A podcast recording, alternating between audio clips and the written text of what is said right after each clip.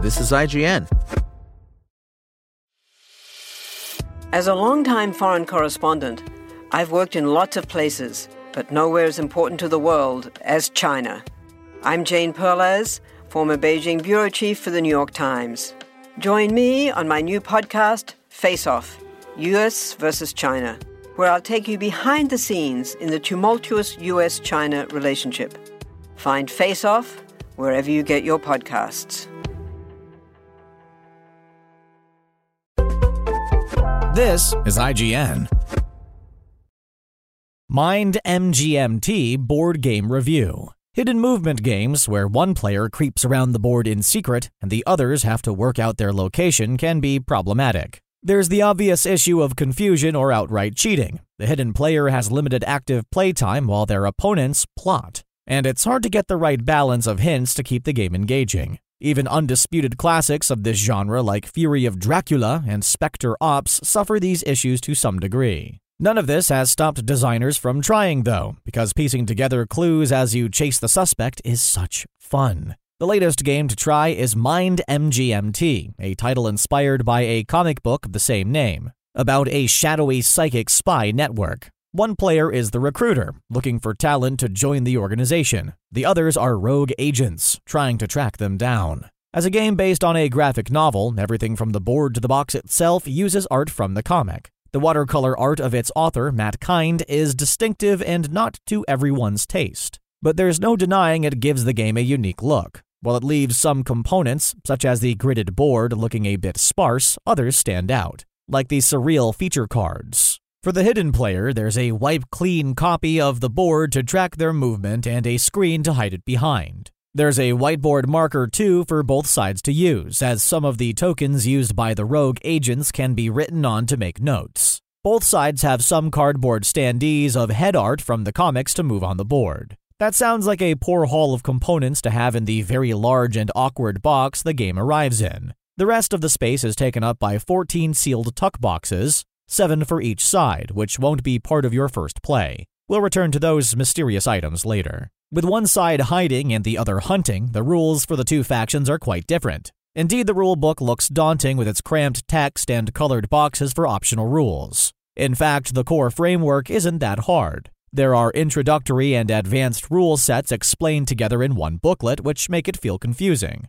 Play starts with the hidden recruiter declaring their start space and then making five moves in secret. They're not allowed to revisit a space they've been in. Behind their screen, they will have three feature cards that correspond to icons on the board. There are two features in most spaces. To gain recruits and ultimately win the game, they have to visit these features and record the growing tally of their recruits in public. After that, the game begins in earnest as the rogue agents can start to search for the recruiter. There are four agents, and on their turn, each can move two spaces and take an action. The most common one is to ask the recruiter about a feature in the agent's space. If the recruiter has ever visited a space with that feature, they must place a footstep token on the board in any one such space. Another key action the agents have is the reveal, which they can use in a space with a footstep token. The recruiter must then reveal when they were in that space, a critical clue since it lets the agents know how far away the recruit is. However, it takes two agent actions in the same space.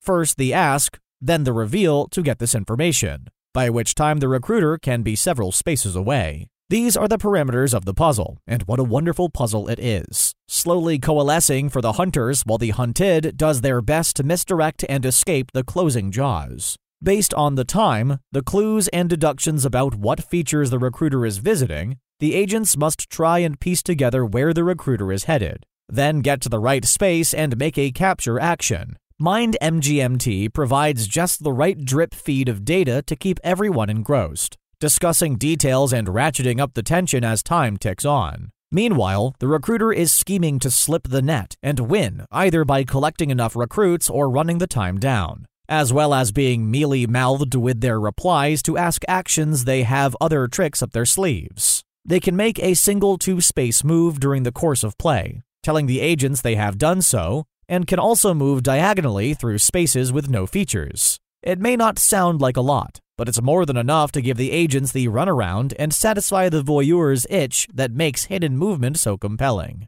By themselves, these parameters would shape an enjoyable game, but Mind MGMT goes further and dismantles the barriers built in to hidden movement. It's fast, for starters, wrapping up in an hour or so, and the pace is quick, with the four agent turns each round interspersed with two for the recruiters to sustain interest. The hidden map and the way clues are dispensed make it hard to give inaccurate information by accident, but if it happens, there's even a rule to help rebalance the game. It's a great package. However, this is just the introductory game. The full rule set adds a number of fascinating wrinkles. Barriers to movement are added, and the agents get special powers to mimic their comic book inspirations, plus an ally they can activate for an extra bonus. To compensate, the recruiter gains control of four immortal pawns that represent the self healing enforcers of the agency, which can block agents from taking actions and even gather recruits themselves. The result is an extraordinary web of clue and counter clue,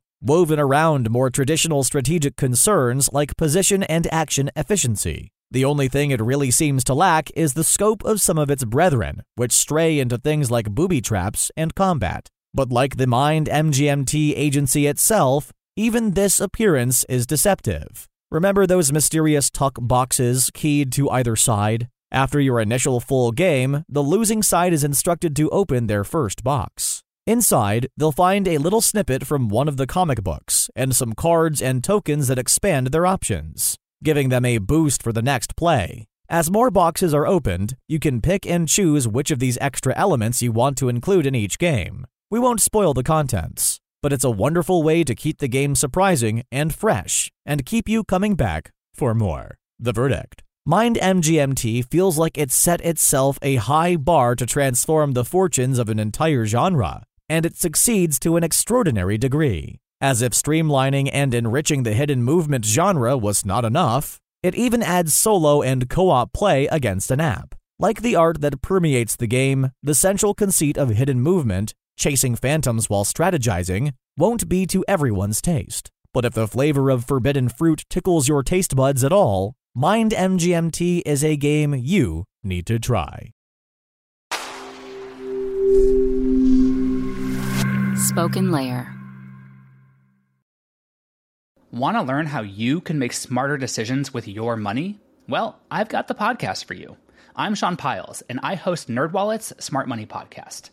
Our show features our team of nerds, personal finance experts in credit cards, banking, investing, and more – and they'll help you make the most of your money while cutting through the clutter and misinformation in today's world of personal finance.